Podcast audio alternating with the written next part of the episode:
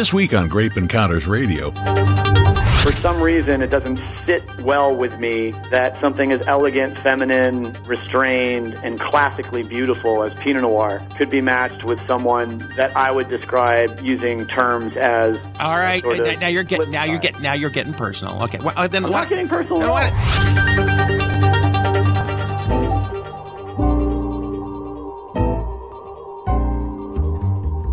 Peel me a grape, crush me some ice, skin me a peach, save the fuzz for my pillow. And it is time for your weekly Grape Encounter. And Grape Encounters, of course, is the one place that you can go to where you can escape this incredible political year that we're immersed in. You know, it doesn't matter where you turn, it's all about the presidential race. So here, of course, is the one place where you can get away from it all. But actually, uh, not the case today. Because one of my favorite things to do is to pair wine with things that we don't normally pair wine with. So during the Academy Award season, we will pair wine with the nominees for Best Actor, Best Actress, and Best Motion Picture. During football season, we will pair wine with different football teams. And this election has been so interesting, so surreal that I could not resist the opportunity to pair wine with the top political candidates. So who better to get on the line and talk politics and wine with me than a person who can talk about absolutely everything. He is one of my five favorite wine guy and wine gal guests. It, it's Wes Hagen from, Hey, hey, David, how are you doing?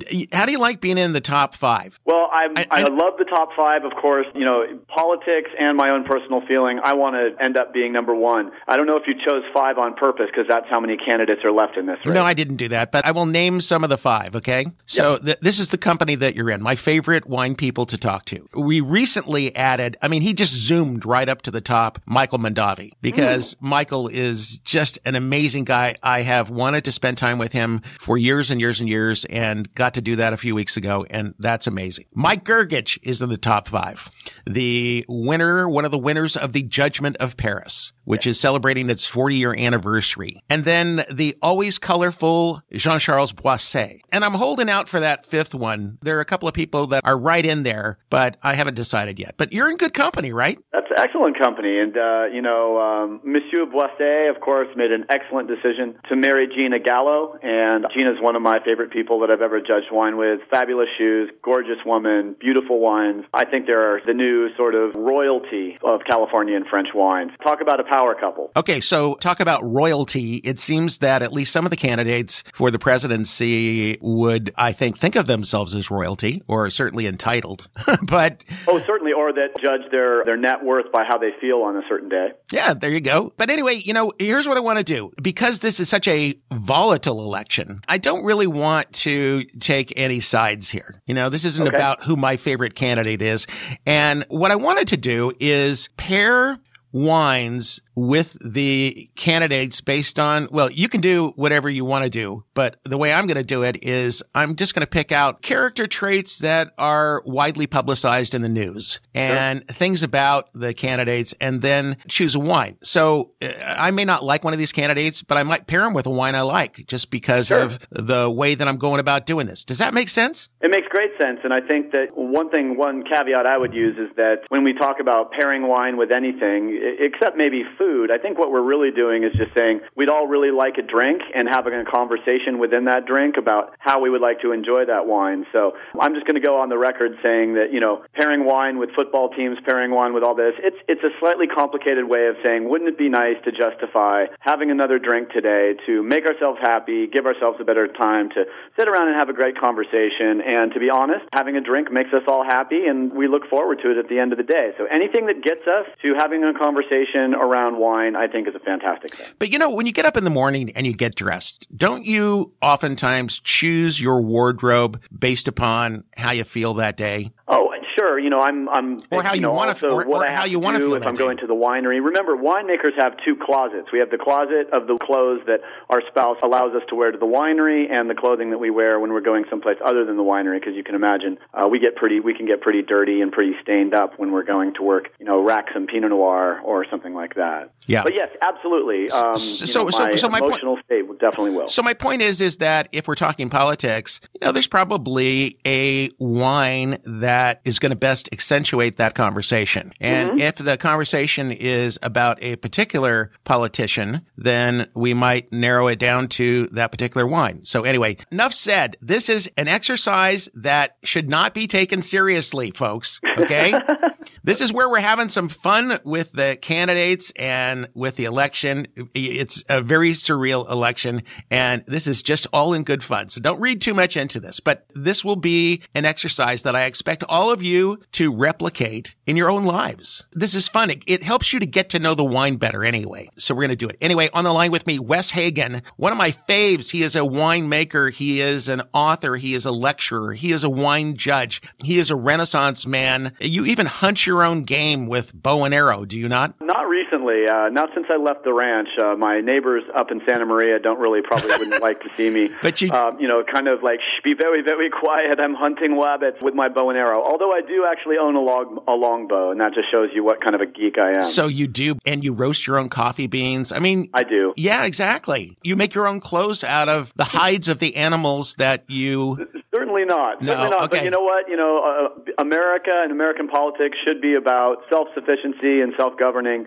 I think that you know, wine has been involved in uh, you know democracy ever since basically the Symposia of Ancient Athens, and we would have these wine drinking parties where we would talk and come to consensus, and that really was the beginning of democracy. So I will say at the beginning of this, just the fact that we're having an open democratic conversation about these things leads us back to how wine gave the world democracy and humanism. So this actually makes perfect sense because politics, wine, democracy all start really in ancient Athens in the first century BCE. Wow, that's pretty astute of you. Okay. Well, thank let's you. let's grab a candidate and jump it. Mm-hmm. in. Let's do it randomly. Okay. I'm going to let you pick one. Okay. Any, any Uh, Let's start let's with- let's not. no, let, let's start let- with let's start with Kasich. Oh, Kasich. Okay, that's interesting. Yeah. All right, I'm going to let you go first. What do you got? Sure. What would you pair would with say- uh, John Kasich? Uh, you know, I would say that he would be a fifty dollars Syrah because there's that old joke. What's the difference between uh, a venereal disease and a fifty dollars Syrah? You can get rid of the venereal disease. You know, so Kasich is sort of like a fifty dollars Syrah because he sits on the shelf far too long and no one's really paying any interest to him.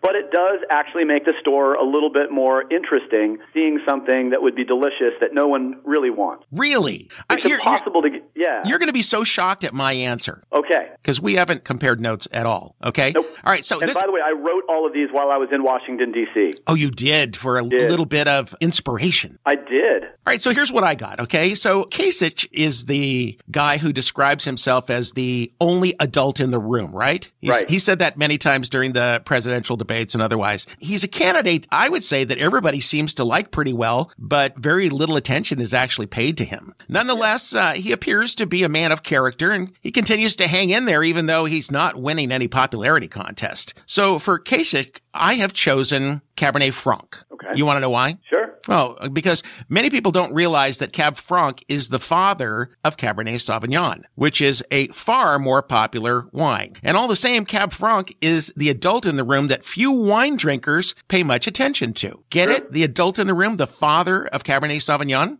There you Uh, go. even you've though got, they- you've got a wine that, that should be important, but uh, everyone is kind of looking the other way because there's stuff that's more flashy on either side. Exactly, exactly. And I've been telling people for at least the last year now that they need to start paying more attention to Cab Franc because it truly is an adult drink. And if you like Cabernet Sauvignon, you will, I think, love Cab Franc just as much. You, You know, bet. And just, my, just an amazing 10 wine. My 10 second suggestion is if you haven't tried Cab Franc, I think where you start is either in Chinon, which is a region in the Loire Valley of France, C H I N O N, or Bourgueil, which is another village or commune very close. That both of uh, Chinon and Bourgueil reds will be 100% Cab Franc. And for twenty to thirty dollars, you can have some very very special wines.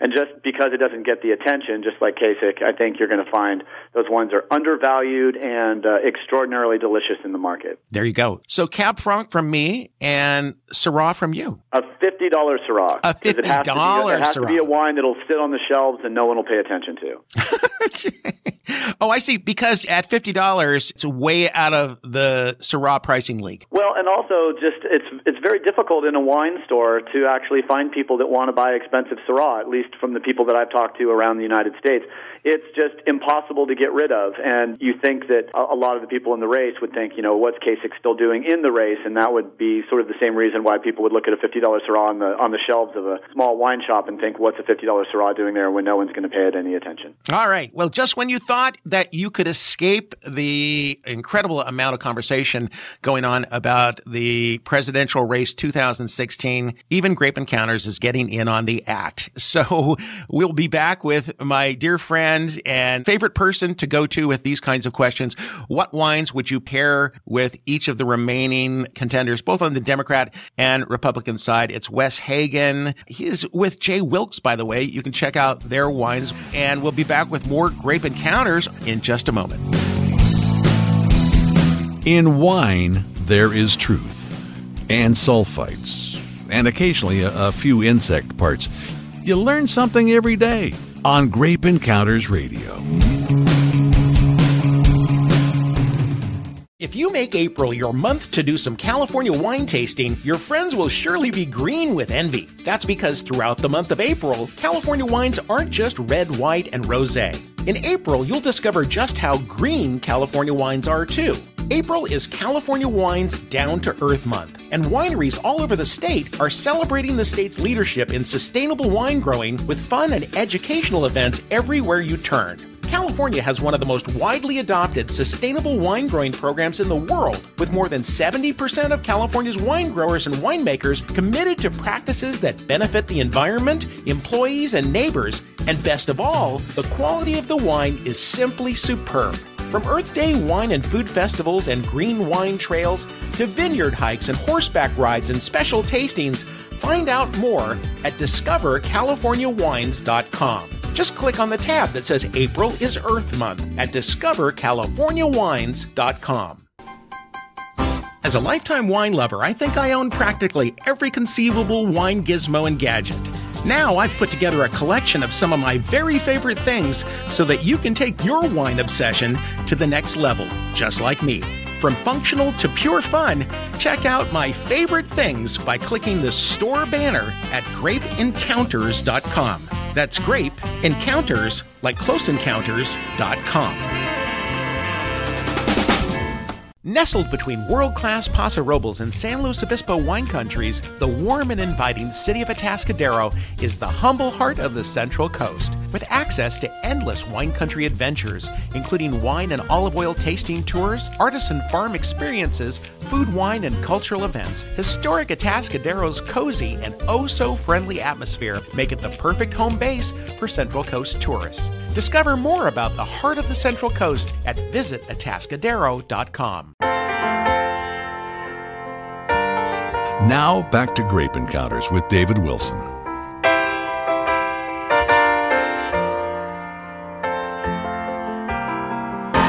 A bottle of red, a bottle of whites. It all depends upon your appetite.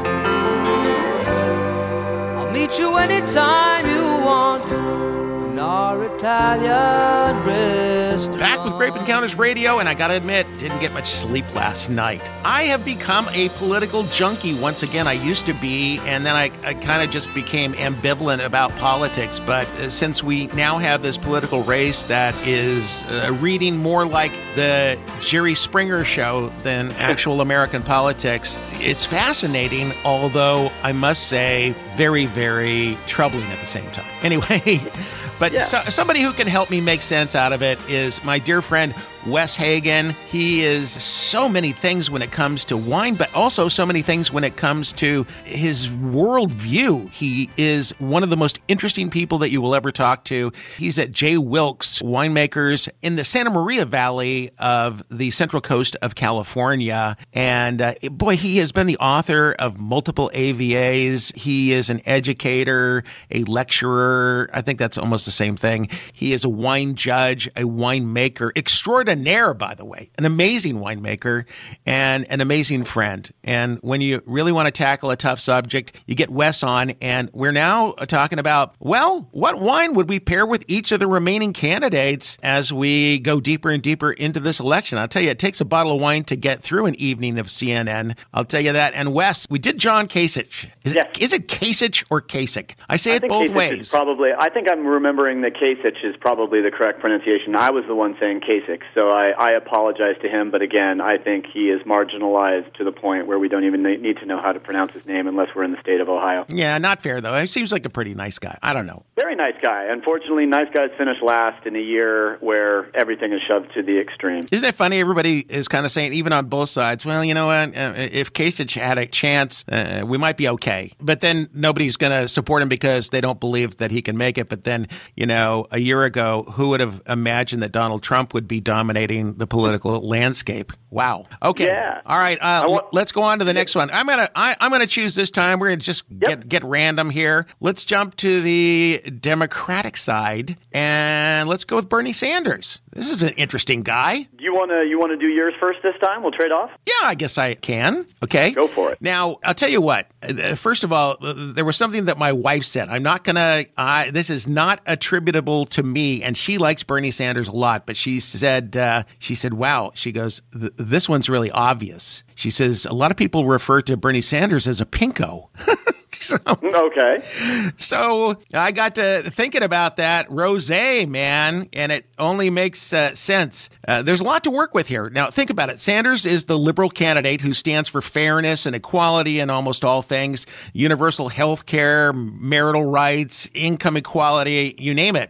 So one could argue that if you took all the wealth in the world and you put it in a giant bag, shook it up, then redistributed it evenly, we'd all be pretty well off, right, Wes? Uh, it could be argued either way. Okay, all right. But what if you took all the wine in the world, all of Yeah. the wine in the world, and blended it and rebottled it? You would have a whole lot of rosé, would you not? Yes, and it would. I'm sure it would probably be a very sad thing to only have one wine in the world, but I think we both know that we would both drink it. And you know what? I'm I'm going to guess it would probably be mighty tasty. I'll bet it would be. If it was sweet enough, it would almost be like drinking the Kool Aid. All right. Well, a lot of wine drinkers, as you know, are reluctant to try rosé because they think it's just a watered down red or a glorified white. But Yeah. uh, true wine lovers know it's not the case. Uh, rosé differs greatly from bottle to bottle. Each bottle can contain something amazing and different. And uh, Senator Sanders is a tell it like it is guy who doesn't worry about what other people think. You know, I think that that's perfectly true, and I like the rosé. That's a that's a good call. he is a, a gentle revolutionary who dances to his own drummer. So you may not like his politics, but you probably don't find it hard to like him personally. I would agree. and that's would and that's what I would say about rosé. What do you think about that? I like it. I'm going to go someplace completely different. Not Okay- only okay, not please a place that is known for rosé, but makes a little bit. I'm going to go to Bordeaux, and I'm going to tell you why. We're going to go to a specified region in Bordeaux called the Medoc, and the Medoc is as left as left bank Bordeaux gets. You cannot go any further left in Bordeaux than the Medoc. Uh, the wines are described. It's mostly uh, it's going to be Cabernet, Cabernet Sauvignon, Merlot, Petit Verdot, maybe a little bit of Malbec. Um, the wine is usually described as stern, but ages well with gravelly intensity. Wow! And you like that? I yeah, and love where you're going with this. it's also home to the longest marathon in the world. So it's actually like more than like 26.2 miles. It's more like 27.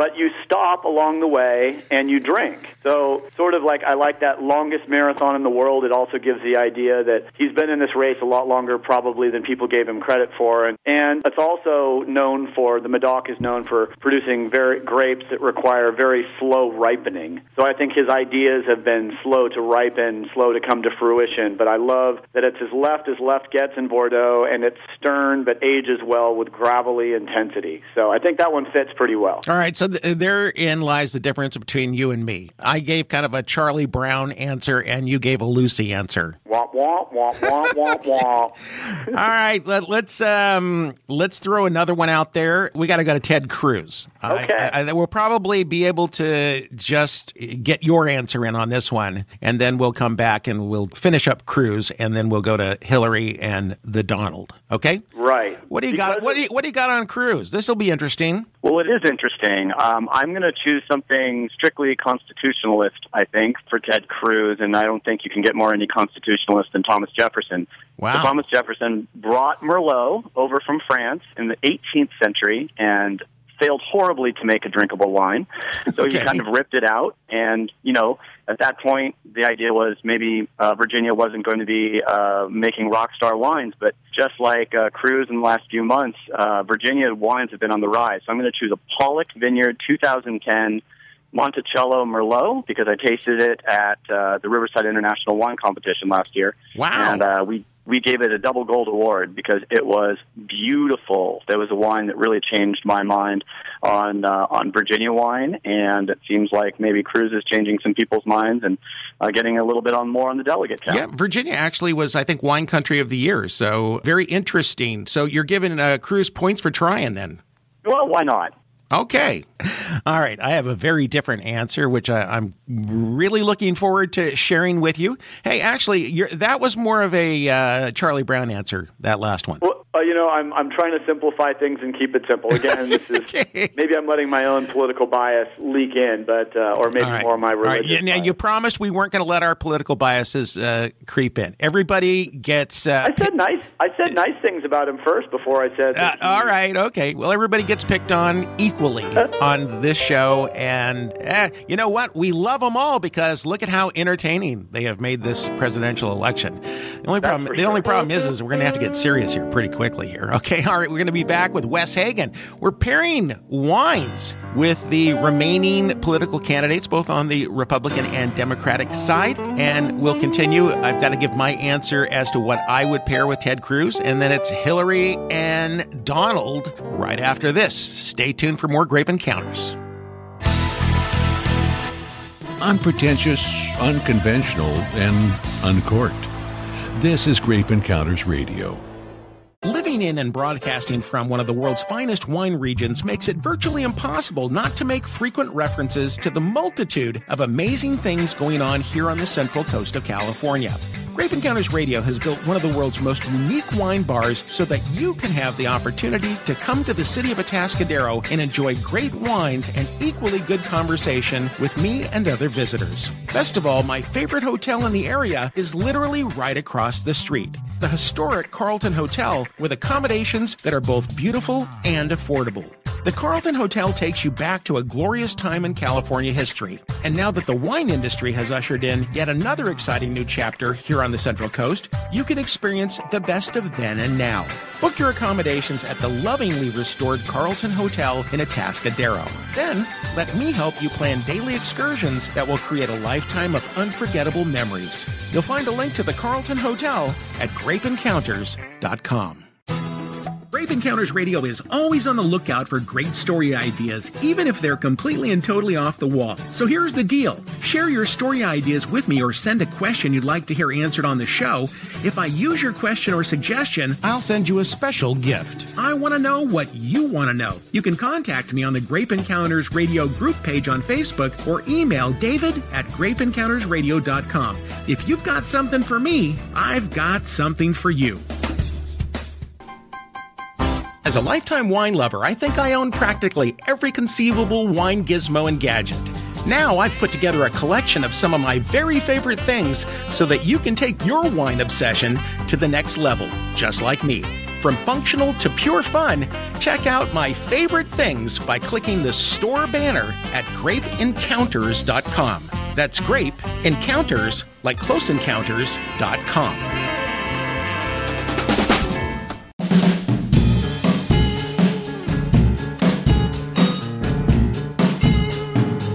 He's back, and he's not alone.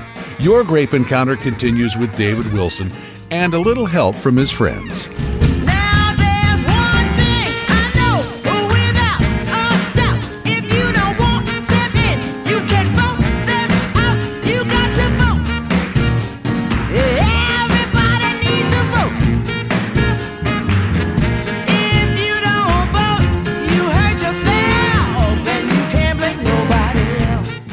With Grape Encounters Radio, and no doubt a lot of wine has been consumed while watching presidential debates, with eyes glued on the screen as results come in from the various primaries as well. We thought it would be fun, and we've done this in the past before, to pair the political candidates with wines. And, you know, it's not a question of whether we like the candidates or don't like them. And it certainly is in no way meant to disparage any varietal or bottle of wine. It's just looking at the characteristics that we've become all too familiar with while watching the news and observing on our own and then comparing them to something in a wine that sticks out or some things in a wine that stick out that would make for a nice pair. So, uh, anyway, I've got Wes Hagen on the line. Wes Hagen from J. Wilkes in the Santa Maria Valley of California. Wes, an awesome, awesome Pinot maker. Uh, when he was the winemaker at Clos Pepe, he's a renowned wine judge and educator and uh, just all around Renaissance man. When we left off, you had given your pairing with Ted Cruz. It's my turn now.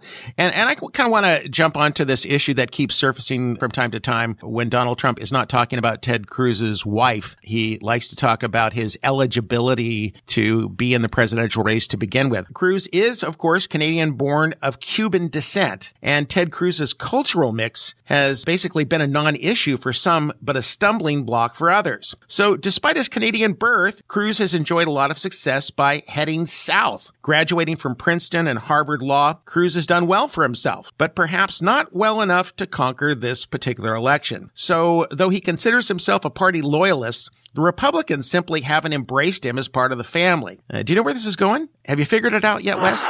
Going. All right, okay. Uh, just rock it. Give give me the All me the Okay. So, so for so for Cruz, I say it's Malbec all the way. Nice. Look, look, Malbec was born in France but moved to Argentina where it thrives, far south of its birthplace. It's part of the elite Bordeaux family, but it's never gotten the love that other Bordeaux's like Cabernet Sauvignon and Sauvignon Blanc have gotten. You can get great Malbec for a tiny price, but that causes a lot of people to not take it very seriously. Though it's been around for centuries, it will probably take a few more years for Malbec to rise to a level of prominence. And so I say, in the meantime, it'll have to do all it can to call attention to itself. And that's why I have uh, chosen Malbec as the wine to pair like with Ted Cruz. That makes it. Sense, like right? You like it? I do quite a bit actually. All right, good. All right, what do you want to do? Hillary or the Donald? You, I think uh, just just by his nature, you have to sort of use Trump as the coup de grace, right? So I guess we go Hillary next. Okay, go for it. Well, again, I'm looking at it a little bit different, but I'm also trying to consider, as a winemaker, how I would manipulate a wine to make it into something that would match the personality and or the political beliefs of the candidate. So with Hillary, I went with a New York Riesling that was put all the way through full malolactic treatment in a barrel. and you would never, ever take Riesling through malolactic. It would make it buttery. You would lose the verve. You would lose the acid, the minerality, the sense of place. Here's why I chose that. First of all, I think Riesling is New York's best grape. And if you haven't tried some of the wines that are coming out of the Finger Lakes, Yeah, uh, agreed, specifically agreed. Konstantin Frank's whites, I think are just stunning. A lot of people don't know that Hillary Clinton did a lot of wonderful things for the New York wine industry. Awesome. So I'm giving her credit for being from a region and representing a region that has spectacular Riesling. But this is why I've gone full malolactic. By uh, putting uh, Riesling through malolactic, it's like putting classified data onto a private server. It's something you never should have oh, done. Oh, But it's something that if you don't pay attention, it'll happen on its own. Wow, that's it? That's it. That's fantastic. I love it. Well, thank you. All right. So I'm going a, a little different direction. So for many years, and especially during this campaign, we have heard Hillary Clinton referred to as royalty, being a person that seems to have a sense of entitlement to the throne. Most see her as the undeniable queen of the campaign trail with an almost God-given right to the White House. Would you agree? Uh, I think that she's going to be our next president. Okay, so what seems to be working against Hillary this election year is the fact that she's been in politics far too long for many people's taste. She represents the Democratic establishment, and many find the prospect of Hillary being president a bit hard to swallow. Nonetheless, Hillary can go from warm and welcoming to harsh and wooden. She can be complex, and she can keep her message very simple at the same time. So I'm going with Chardonnay because Chardonnay has long been referred to as the queen of whites. It's the most popular white wine in the world, but like Hillary, it has not been without its issues. Not long ago, there was a real revolt against Chardonnay. The revolt stemmed from the fact that winemakers were leaving it in oak barrels for a prolonged period of time.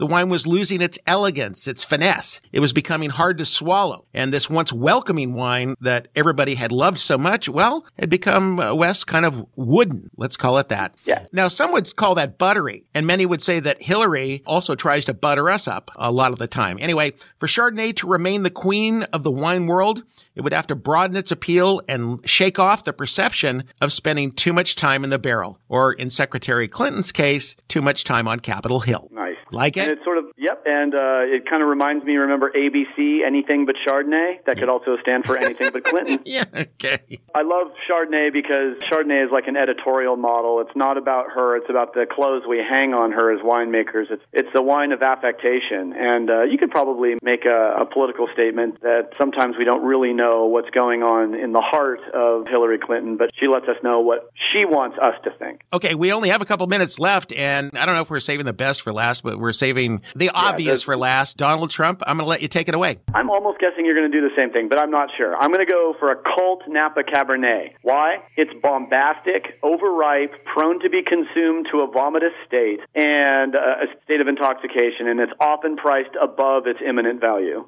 Wow.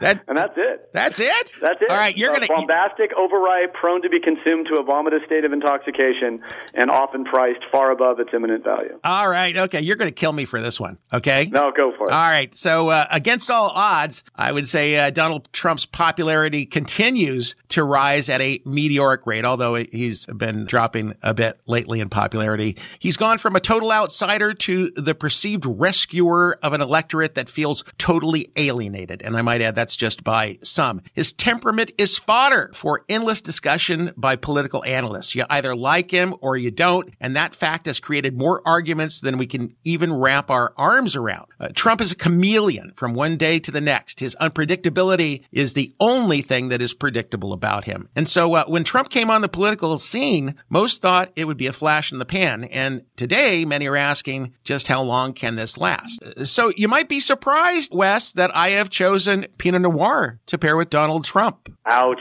Nah, yeah, but consider this. Pinot is considered by most winemakers to be one of the planet's most temperamental grapes, right? Yeah. Hard to control, hard to predict, hard to shape into the sophisticated wine that guys like you always want it to be, right? Unlike Trump, though, it plays well with others. Here's my biggest problem with that is Pinot Noir, basically, it's more important the note that Pinot doesn't play than it does. It's not a wine of concentration and intensity. It's a wine of elegance and restraint. And I just don't see any elegance or restraint in Donald Trump. But I, I loved where you went with that. I thought you did a good job. And I think you were kind of riffing on how Sideways kind of uh, was the flash in the pan, and then Pinot Noir just continues to sort of Well- maintain its popularity. Well, uh, well, here's the deal. Okay, when the sideways character Miles went sideways about Merlot, and by the way, Merlot is the wine that I have long thought was the perfect match for Marco Rubio, now out of the race. It was all over for Merlot, right? And it seemed like everyone jumped on the Pinot bandwagon, and that included a lot of people who only drink it because they think they have to to be a winner. You know, hmm. P- some people drink Pinot just because, and they don't drink the really good Pinot that you make. They drink the puny Pinots.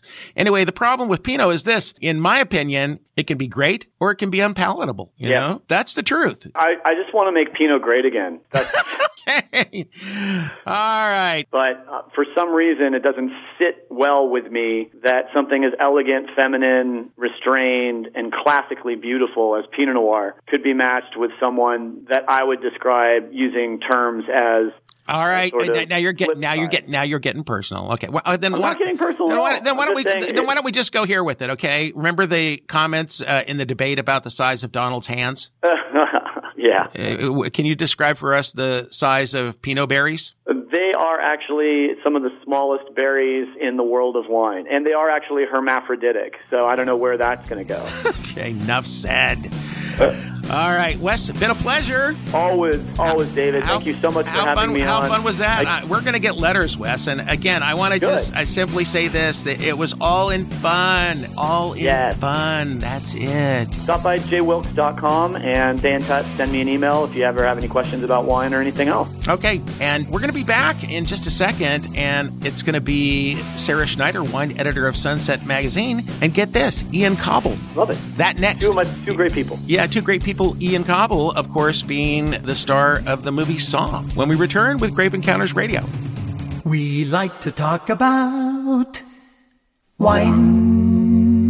If you make April your month to do some California wine tasting, your friends will surely be green with envy. That's because throughout the month of April, California wines aren't just red, white, and rosé. In April, you'll discover just how green California wines are too. April is California Wine's Down to Earth Month, and wineries all over the state are celebrating the state's leadership in sustainable wine growing with fun and educational events everywhere you turn. California has one of the most widely adopted sustainable wine growing programs in the world, with more than 70% of California's wine growers and winemakers committed to practices that benefit the environment, employees, and neighbors. And best of all, the quality of the wine is simply superb.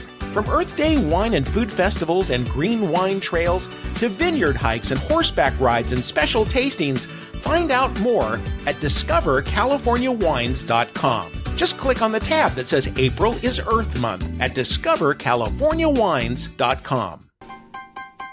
As a lifetime wine lover, I think I own practically every conceivable wine gizmo and gadget.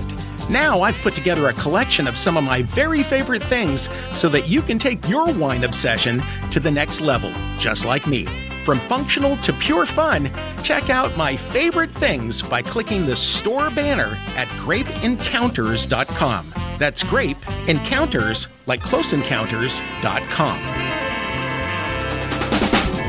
Nestled between world class Paso Robles and San Luis Obispo wine countries, the warm and inviting city of Atascadero is the humble heart of the Central Coast. With access to endless wine country adventures, including wine and olive oil tasting tours, artisan farm experiences, food, wine, and cultural events, historic Atascadero's cozy and oh so friendly atmosphere make it the perfect home base for Central Coast tourists. Discover more about the heart of the Central Coast at visitatascadero.com.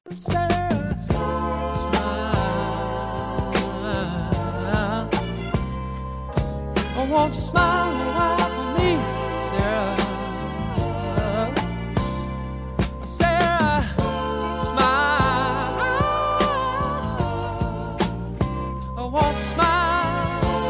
She's earthy, honest, and sipping each week as a service to you. From Sunset Magazine, it's Sara Schneider, and this is Sipping with Sara on Grape Encounters Radio.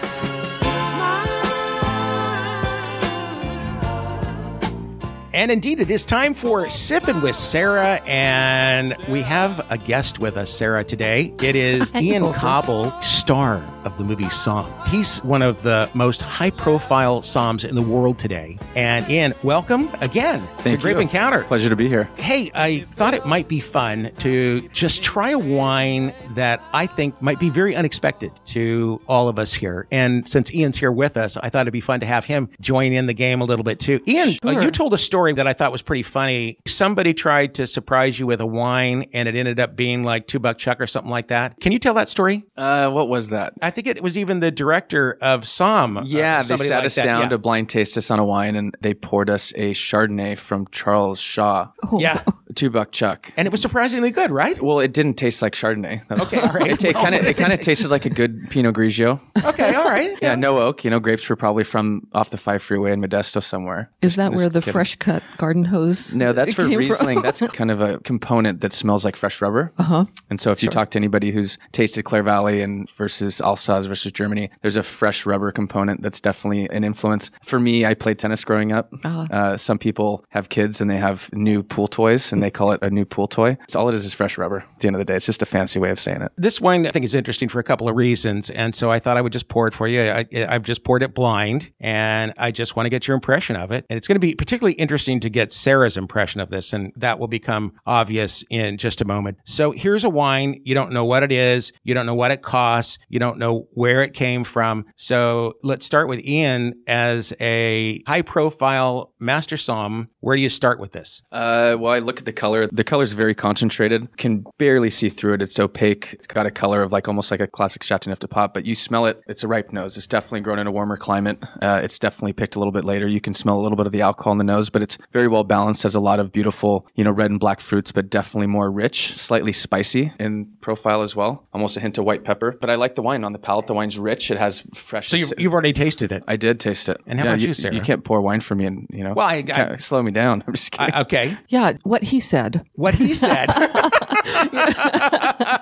You know, I was thinking you love to stump me on air, and I feel like I have an out today because I'm sitting beside a master somm. I agree with everything. I've had a tiny bit of a disconnect between nose and palate on this. The sweetness of the fruit kind of surprised me a little bit, but it comes together because I got an earthiness on the nose. Like you said, the pepper, the spiciness, I get the, a little bit of a loaminess on it. Well, I had an interesting experience because I came upon this wine at a wine festival and I tasted it and I really enjoyed the wine a lot. I mean, just, you know, just initially I thought, gosh, this is really a really enjoyable wine. I mean, I just got, you know, and it was kind of one of those things where you're going fast. So you're analyzing things very quickly. And then I looked at what it was and I was more taken aback. Are you going to tell us? No, because you're going to tell me, Ian. My initial conclusion, I mean, I've, this is not an easy wine. This is definitely coming from a, a warmer climate. I think this has perhaps Spanish varietals or French or both. I mean, it reminds me Hmm, of almost Tempranillo? like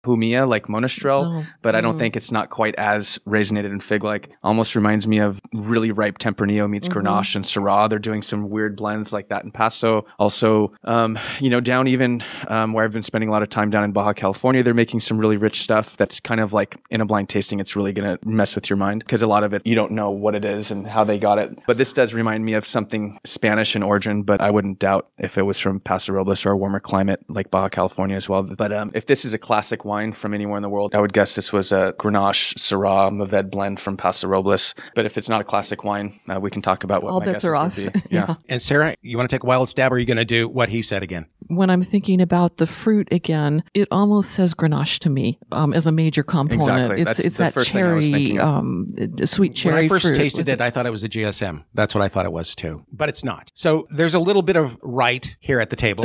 not get partial not too much. So the reveal, ready? And this is going to be Go a for it. particularly interesting reveal because I have to do this. I'm going to keep my hand off the neck. And it do you want to read what that says, Sara? Cardella 2012 Barbera from Mendota, And will California. You, will you explain where Mendota is? Anybody? Mendota. That wasn't on the exam. Mendota. I have So no idea. Mendota is. I mean, I can ask Siri. So Mendota is Central Valley. That's what I thought. It's Central Valley, but here's the best You mean part. like you want to you want to see the best part of this? Ready? I'm going to take my hand off the neck now. Gold medal winner at the Sunset International Wine Competition. I knew I had seen that Gold label medal before. winner. How about that, huh? That's, Impressive. I thought that was fun. But you know, that's this, that's a that's a that's a mean uh, that's mean.